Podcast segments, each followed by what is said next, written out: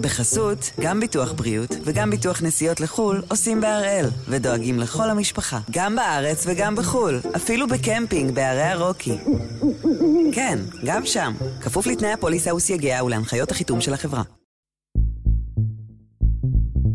היום יום רביעי, 27 בדצמבר, ואנחנו אחד ביום, מבית N12.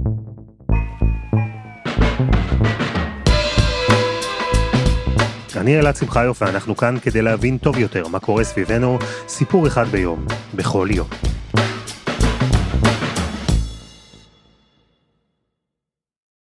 רבים מבין אלפי המחבלים שחדרו ב-7 באוקטובר לישראל וביצעו פשעים וזוועות נוראיות קיבלו את הסוף הראוי להם, מוות. אבל רבים אחרים מהם צפויים לקבל את הסוף שרק מדינה דמוקרטית יכולה להעניק לאנשים כאלה. מעצר. ומשפט. יש חשיבות ויש יתרונות במשפטים למחבלים שטבחו, אנסו, חטפו ובזזו אלפי ישראלים. לא רק הסמליות שבעניין, העליונות המוסרית, העליונות החוקתית שלנו לעומתם. משפטים כאלה יכולים גם להיות פתח לאיחוי של החברה, לריפוי, הזדמנות עבור הניצולים לספר את מה שעברו, והזדמנות עבור כל האחרים, בארץ ובעולם, לשמוע. אלא שמשפט כזה הוא לא עניין של מה שקרה, אלא עניין של מה שאפשר להוכיח לגבי מה שקרה. ומתברר שבהקשר הזה עולים לא מעט אתגרים סביב העמדה לדין של מחבלי הנוח'בה. אז ביום ה-82 למלחמת אוקטובר 23, יובל הראל, כתב המשפט של N12, עם השאלות שנהיה חייבים לענות עליהן עוד לפני שיצאו לדרך משפטי 7 באוקטובר. חדר קטן, ארבעה קירות ודגל ישראל מאחורה. שיחה בארבע עיניים. בצד אחד של השולחן חוקר שבק, ומולו עצור במדי שב"ס.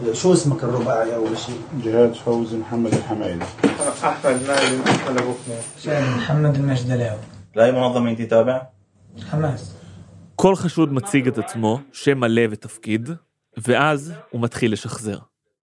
הם יושבים אה, בחדר הזה, הקטן הזה, ושם מתנהל בעצם, אני תמיד קורא לזה סוג של אה, משחק שחמט. שבו המטרה של החוקר להגיע למצב שהוא בו מביא את הנחקר להודאה. שלום בן חנן, בכיר לשעבר בשב"כ, מכיר מקרוב את מה שקורה באותם חדרים. המשחק השחמט הזה מתנהל לפעמים כמו משחק של חתול ועכבר, לפעמים כאיזשהו סוג של ראיון אם הנחקר הוא קואופרטיבי מתחילת החקירה. כדי שהחוקר המיומן יצליח לשמור על איפוק, יכול להיות שבאמת קל יותר לחשוב על החקירה כאל משחק שחמט או חתול ועכבר. כי מתחת למדים החומים נמצא לפעמים עצור עם דם של עשרות בני אדם על הידיים. לחדרי החקירות מגיעים מי שרצחו, אנסו, בזזו או סייעו לטבח הנורא ב-7 באוקטובר.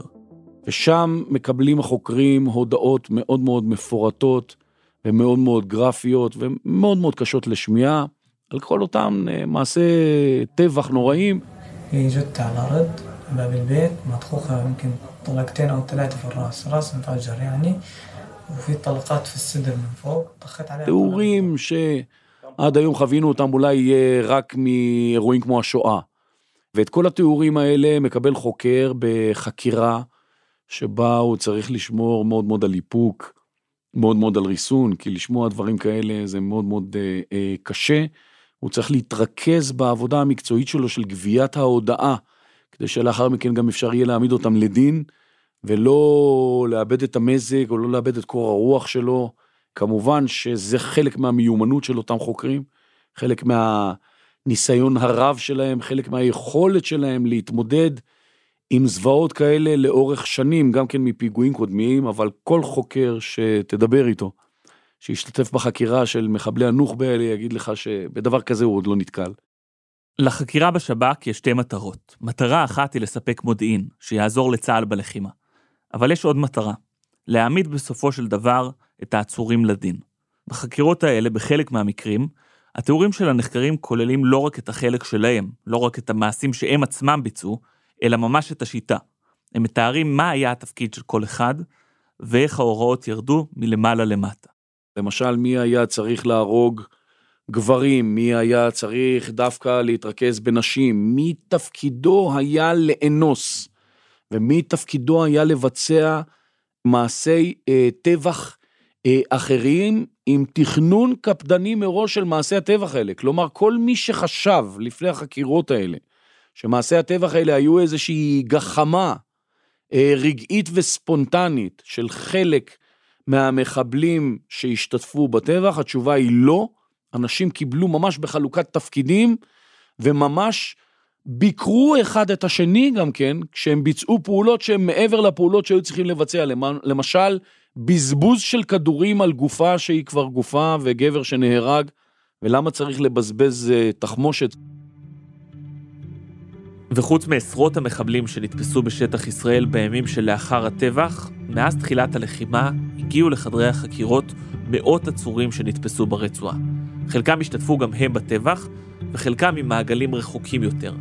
גם מי שסייע לחמאס בטבח או במלחמה יכול לספק מודיעין, וגם הוא עשוי אולי לעמוד לדין. בין אם מדובר בסייענים או במי שהשתתפו בעצמם בטבח, הראיות לא מסתכמות רק בדברים שהנחקר עצמו מספר. לדברים שהוא אומר מתווספות העדויות של נחקרים אחרים, וגם לא מעט סרטוני זוועה שצולמו בשבת ההיא ומשמשים את החוקרים. ובמצב כזה, לרבים מהנחקרים אין הרבה ברירה אלא להודות. אין להם בעצם על מה להתעקש ולהילחם ולהעריך את חקירתם, מכיוון שהם נתפסו בתוך קבוצה מאוד מאוד גדולה של אנשים, וברגע שחלק מהאנשים אה, מודים, אז גם השאר נוטים מהר מאוד להודות, כי אין להם טעם בעצם להסתיר, כי כבר יש מגוון רחב או מספר גדול של הודאות. אז על פניו, אפשר לחשוב שמדובר בקייס די פשוט. המון מידע זורם לחוקרים. הודעות בחקירה, הררי ראיות, חלק מהעצורים נתפסו ממש בשעת מעשה או מעט אחריו בתוך שטח ישראל. אבל זה לא כל כך פשוט. המערכת המשפטית תצטרך להתמודד עם אתגרים משפטיים עצומים. בכירי המערכת שוברים את הראש בדיונים קדחתניים וחושבים מי מבין העצורים יעמוד בכלל לדין, איך ייראה המשפט, מי ייצג את המחבלים, מי ישפוט אותם, ומה יהיו סעיפי העבירה והעונשים. אז מה בעצם מסובך בסיפור הזה? תחשבו רגע איך נראית זירת רצח. ריב שכנים שהידרדר בירושלים, או אישה שנרצחה בידי בעלה האלים במרכז הארץ. גם אם כל הידע שלכם על חקירות משטרתיות מסתכם בצפייה ב-CSI, אתם יכולים לדמיין בקווים כלליים איך הזירה אמורה להיראות. מגיעה משטרה, סוגרת את הזירה בסרט אדום, בודקת אם יש עדי ראייה, אוספת כמה שיותר ראיות, ושולחת אותן למעבדה. העניין הוא שב-7 באוקטובר הזירה לא הייתה רק זירת פשע, היא הייתה גם זירת מלחמה.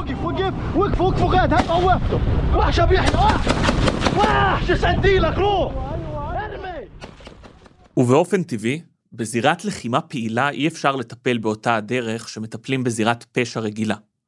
אי אפשר לסגור את הזירה, אי אפשר גם לאסוף ראיות בצורה מסודרת, זה לא סטרילי. אי אפשר גם לשלוח מעבדה ניידת לזיהוי פלילי. הכל נראה שונה לחלוטין. לכן, היו מי שהעלו חשש שהבלגן בזירה יתורגם בסוף לבלגן גם בהליך המשפטי.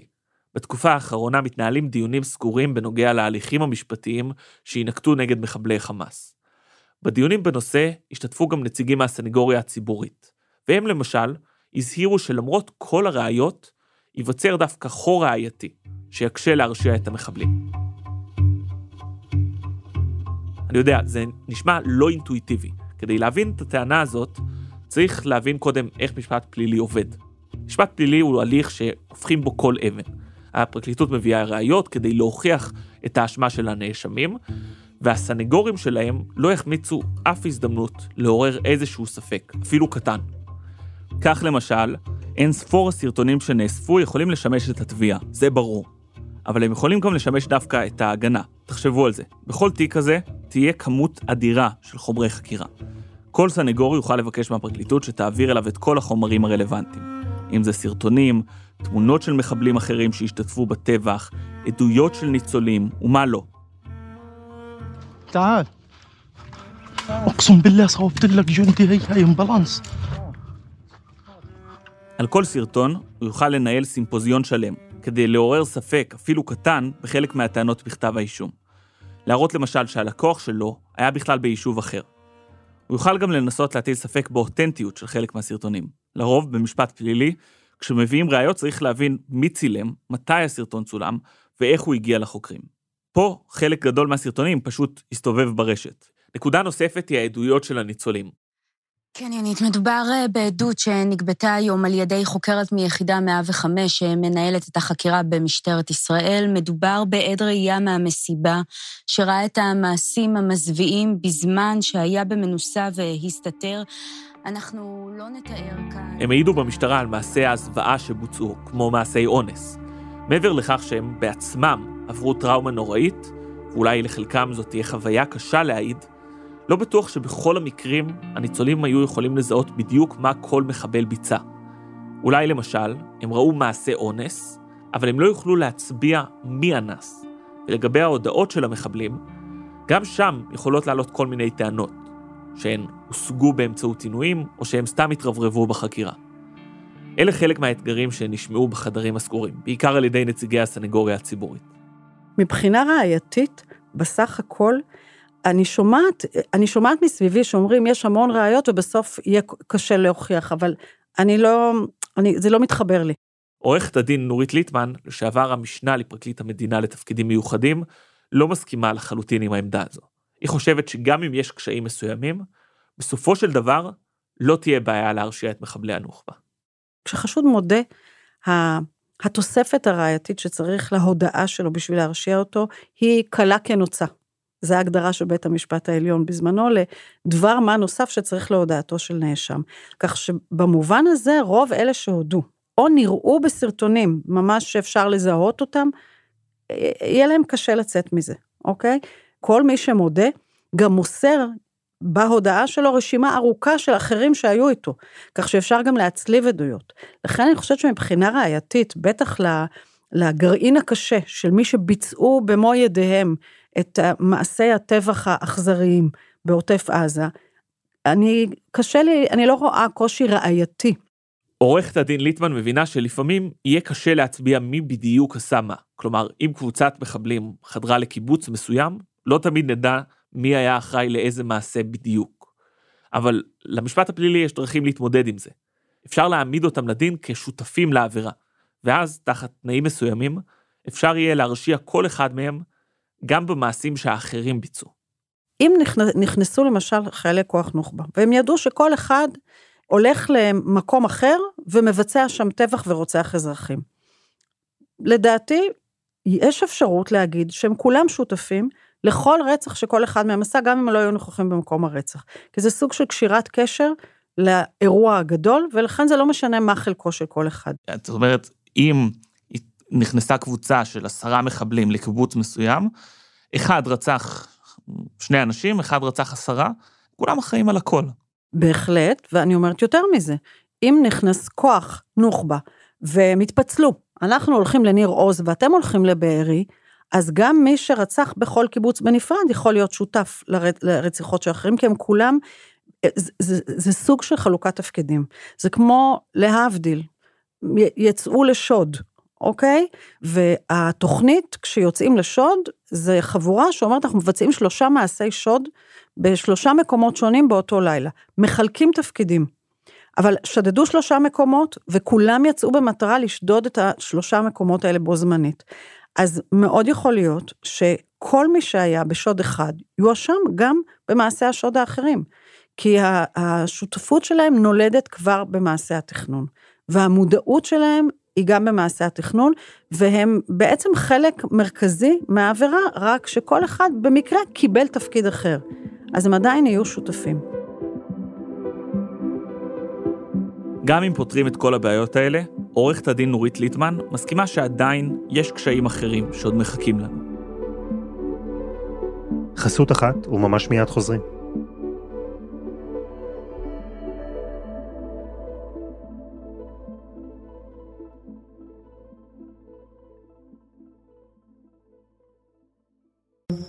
בחסות, גם ביטוח בריאות וגם ביטוח נסיעות לחו"ל עושים בהראל, ודואגים לכל המשפחה, גם בארץ וגם בחו"ל, אפילו בקמפינג בערי הרוקי. כן, גם שם, כפוף לתנאי הפוליסה וסייגיה ולהנחיות החיתום של החברה.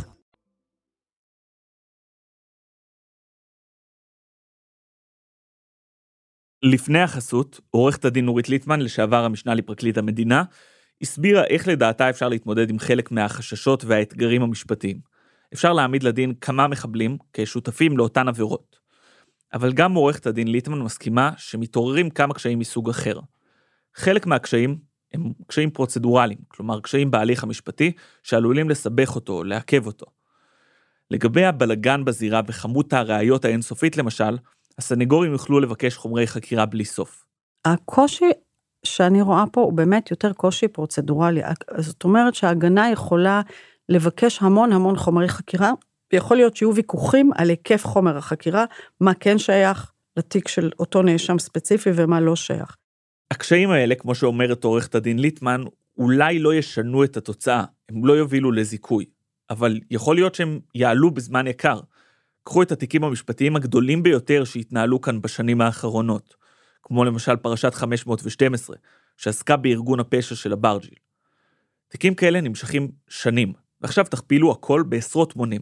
יותר נאשמים, יותר עורכי דין ויותר חומרי חקירה. תראה, זה, זה, זה, זה תיקים שהתנהלו הרבה מאוד זמן, זה ברור, שנים. אין ספק שתהיה כאן בעיה של כוח אדם. והמדינה תצטרך להתמודד, גם אם זה בהקמת בתי, בית משפט ייעודי, שיגייסו לו שופטים אה, כך שהם יוכלו לשבת בדין של אה, כל, כך הרבה, כל כך הרבה תיקים, אה, עם, על ידי גיוס פרקליטים, גיוס חוקרים, יש, אין ספק שהדבר הזה דורש כוח אדם גדול מאוד, ואני מניחה שיהיה גיוס כזה. בעיניי הקושי הוא פחות ראייתי, הוא יותר קושי פרוצדורלי, הוא יותר קושי שנובע מהכמות, לא מאיכות הראיות. מלבד העניינים הפרוצדורליים, כוח האדם ומשך הזמן של ההליך המשפטי, יש עוד אתגר לדברי עורכת הדין ליטמן. מאז תחילת הלחימה נעצרו מאות. חלק מהעצורים הם מהגרעין הקשה של הנוח'בה, אבל אחרים נמצאים במעגלים רחוקים יותר.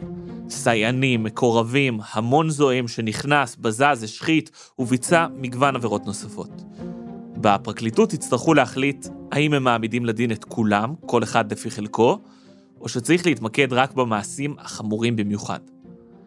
במקרה כזה, ככל שמתרחקים מהגרעין הקשה של מחבלי הנוח'בה, גם יהיה קשה יותר להעמיד אותם לדין כשותפים לעבירות שנעשו בטבח עצמו.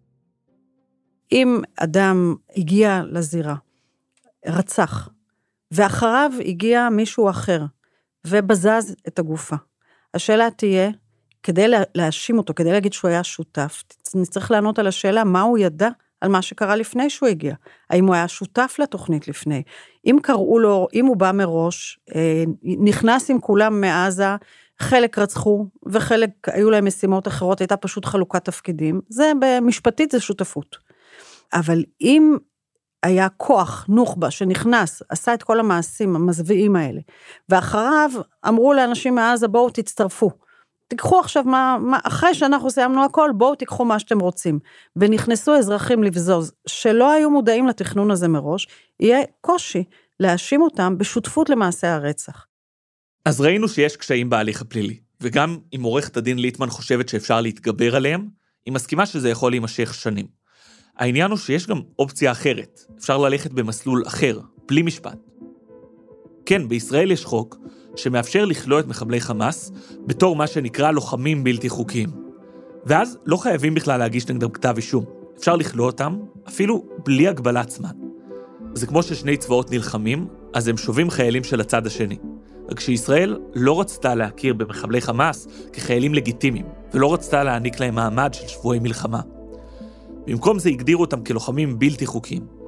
וישראל נעזרה בחוק הזה במקרים קודמים. תחשבו למשל על כל העצורים שנכנעים עכשיו בתוך שטח הרצועה. לא יתחילו לאסוף ראיות ולהגיש כתב אישום נגד כל אחד מהם. מספיק שהם נלחמו לצד חמאס נגד ישראל.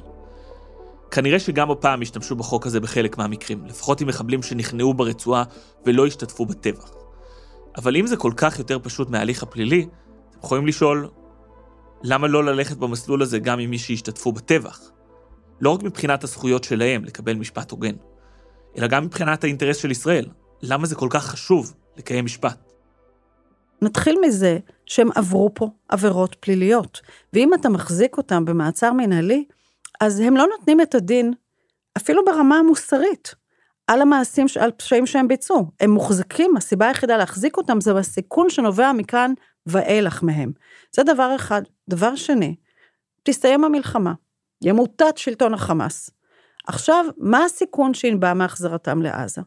יכול להיות שבשלב מסוים יגידו, אוקיי, יהיה, יפרוץ הסכם שלום. אין, זה, אין מהם סיכון יותר. ואלה אנשים שביצעו עבירות של רצח, אונס, חטיפה, שאם הם היו עוברים את העבירות האלה במדינת ישראל בלי קשר לטרור, הם היו יושבים עשרות שנים בכלא. אז אותם אנשים, נגיד, ברגע שיהיה פה שלום, הם יכולים ללכת הביתה? זאת אומרת, זה לא מספק את, את הדרישה החברתית שצריכה להיות ממי שעברו עבירות כל כך קשות. הם צריכים לעמוד לדין, להיות מורשעים ולקבל מאסרי עולם כמה וכמה וכמה, אה, עשרות שנות מאסר, וזה פשוט יותר צודק ויותר נכון. כן, יש בזה גם ערך היסטורי אולי? ברור שיש בזה ערך היסטורי, כי אנחנו עוד, אנחנו ההיסטוריה בהתהוותה והיינו מעדיפים שהיא לא תהיה, אבל מכיוון שהדברים התרחשו, אז זה, זה המקום לתעד את כל העדויות. כולנו היום שומעים מדי פעם, רואים מדי פעם, קוראים על משפט אייכמן, על משפט דמיאניוק, שמענו עדים, דרך המשפטים האלה הגיעו העדויות של עדים על מה שהתרחש למדינת ישראל ולעולם.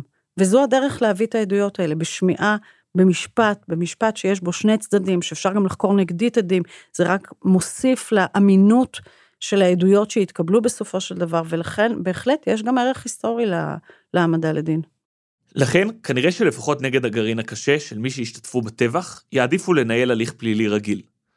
ובמשפט פלילי, לכל נאשם יש זכות לייצוג משפטי, לסנגור. אז גם אם נפתור את כל הבעיות, גם אם יהיו מספיק ראיות, והמשפט ייקח כמה זמן שייקח, עדיין נשארה שאלה לא פתוחה. זאת שאלה די בסיסית. מי הולך לייצג את כל אותם מחבלים? וואו, שאלת מיליון דולר. אני מבינה שהסנגוריה הציבורית לא ששה לעשות את זה. אה, אני יכולה להבין גם את הקושי. אה, מצד שני, זה, זה, זה מה שאמור להיות. הסנגוריה הציבורית היא שאמורה לייצג אותם. אם היא לא תייצג אותם, יצטרכו, מדינה צריך לשלם על ייצוג שיגיע מחו"ל, שזה תמיד פחות נוח וגם עולה יותר כסף לקופה הציבורית. אני לא יודעת, אה, זה תרחיש שצריך יהיה לבדוק עד כמה הסנגוריה תעמוד על רגליה האחוריות ותסרב לייצג. שאלה קשה. לא הייתי רוצה להיות בסנגוריה הציבורית בהקשר הזה בימים אלה. בסנגוריה הציבורית טוענים שההליך הפלילי הרגיל פשוט לא מתאים למקרה הזה, בגלל כל הבעיות שדיברנו עליהן. חושבים שצריך לבחון מסגרות משפטיות אחרות, כמו למשל הקמה של טריבונל, בית משפט מיוחד, שידון בפשעי מלחמה. בטריבונל כזה, הם אומרים, גם הייצוג המשפטי יהיה אחר. אם הסנגוריה הציבורית לא תייצג את מחבלי חמאס, יכול להיות שהמדינה תצטרך בכל זאת לממן ייצוג משפטי ממקור אחר. זה יכול להיות באמצעות עורכי דין ישראלים, אם יהיו כאלה שיסכימו, ואולי אפילו עורכי דין מחו"ל, שיעלו יותר כסף למדינה. אז עד עכשיו בעצם דיברנו על כל ההליך, מהחקירה, דרך שאלת הייצוג, ועד המשפט עצמו. עכשיו עדיין נותר רק עניין אחד, מה יקרה בסוף? מה יהיה העונש? הפוליטיקאים, ובעיקר השר לביטחון לאומי בן גביר, מדברים כל הזמן על חוק עונש מוות למחבלים. אבל האמת, שאם ישנו את החוק, זה ישפיע רק מעכשיו והלאה, לא על המחבלים שהשתתפו בטבח. ומעבר לזה, גם לא ממש צריך לשנות את החוק. אם רוצים, כבר עכשיו יש אפשרות לגזור עונש מוות דרך החוק הקיים. בחוק הנוכחי, בחקיקה הישראלית, לא הצבאית, בחקיקה הישראלית יש, יש אה, קבוע עונש מוות בחוק העונשין לכל עבירות הבגידה. אה, ולמרות שעבירת בגידה היא בדרך כלל נועדה לאדם מבפנים שבוגד, בתי המשפט כבר פסקו שכל הפרק של עבירות הבגידה בחוק העונשין הוא רלוונטי גם למחבלים וגם לתושבי חוץ. הפרקליטות עשה פה שימוש פעמים רבות, ואין לי ספק שיעשו בפרק הזה שימוש גם בתיקים בפרשה הנוכחית, אבל מדינת ישראל מעולם לא ביקשה עונש מוות לפי החוק הזה, וגם כדי לבקש עונש מוות על פי העבירות האלה, צריך להקים טריבונל מיוחד שיושב בראשו שופט בית משפט עליון, זה הרכב חריג, כמו שהיה במשפט דמיאניוק. יש אופציה אחת, להשתמש בעבירות הבגידה, כמו סיוע לאויב במלחמה או פגיעה בריבונות המדינה. בעבירות כאלה כבר יש אפשרות לגזור עונש מוות, אבל זה לא עונש חובה. כלומר, אפשר גם להטיל עונש מאסר עולם על מי שהורשע בהן. ויש עוד אופציה, שבה עונש המוות הוא כבר עונש חובה. זה העונש היחיד שאפשר לגזור. אם יחליטו, ש... אני ספק אם זה מה שיקרה, אבל אם יחליטו להעמיד לדין גם לפי העבירה לחוק מניעת אה, אה, השמטעם, שם עונש המוות הוא עונש חובה. זאת אומרת, אם מישהו יורשע בעבירה לפי חוק השמדת עם, עונש המוות הוא עונש חובה, הוא לא אופציה. אז יכול להיות שגם זה יביא בסוף לא, את הפרקליטות לא להעמיד לדין, כי זה לא משאיר לה שום טווח של שיקול דעת וגם לא לבית המשפט. יש גם בעיות אחרות עם חוק השמדת עם אה, אה, במקרה הזה, אבל אלה האופציות לעונש מוות. אז כבר עכשיו, במסגרת החוק הנוכחי, יש כל מיני דרכים שמאפשרות לגזור עונש מוות. אז האפשרות הזאת קיימת. השאלה היא, אם זה גם מה שהמדינה תנסה לעשות. מה יעשו? באמת קשה לי לומר. אני מעריכה שעמדת הפרקליטות תהיה נגד אה, הטלת עונשי אה, מוות. יש לנו מקרה אחד יחיד של אייכמן לפני הרבה מאוד שנים. אני לא חושבת שהיום העמדה הזו היא עמדה שלטת, בטח בעולם המשפטי. אגב, גם גורמי ביטחון לא מעטים סבורים שעונש מוות מבחינה מעשית הוא, הוא לא נכון, הוא יכול להזיק, כי מחבל יוצא לדרך ויודע שהוא ממילא יקבל עונש מוות, יש עליו פחות הרתעה.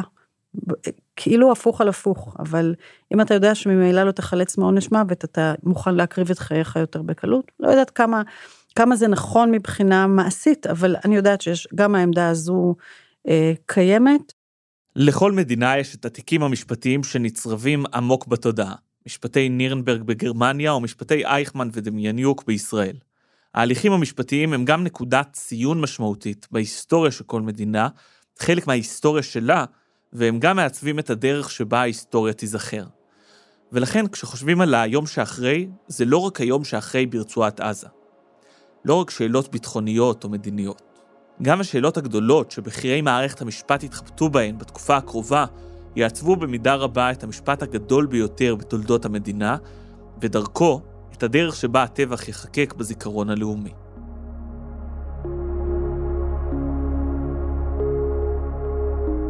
וזה היה אחד ביום של N12. תודה רבה ליובל הראל, וכולנו מחכים לכם. בקבוצה שלנו בפייסבוק חפשו אחד ביום, הפודקאסט היומי. העורך שלנו הוא רום אטיק, תחקיר והפקה, שירה הראל, עדי חצרוני, דני נודלמן ורוני ארניב.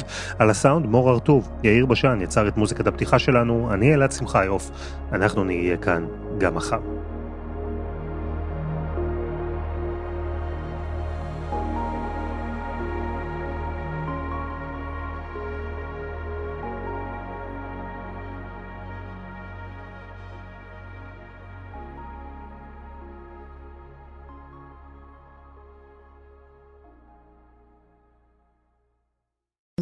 בחסות, גם ביטוח בריאות וגם ביטוח נסיעות לחו"ל עושים בהראל, ודואגים לכל המשפחה, גם בארץ וגם בחו"ל, אפילו בקמפינג בערי הרוקי.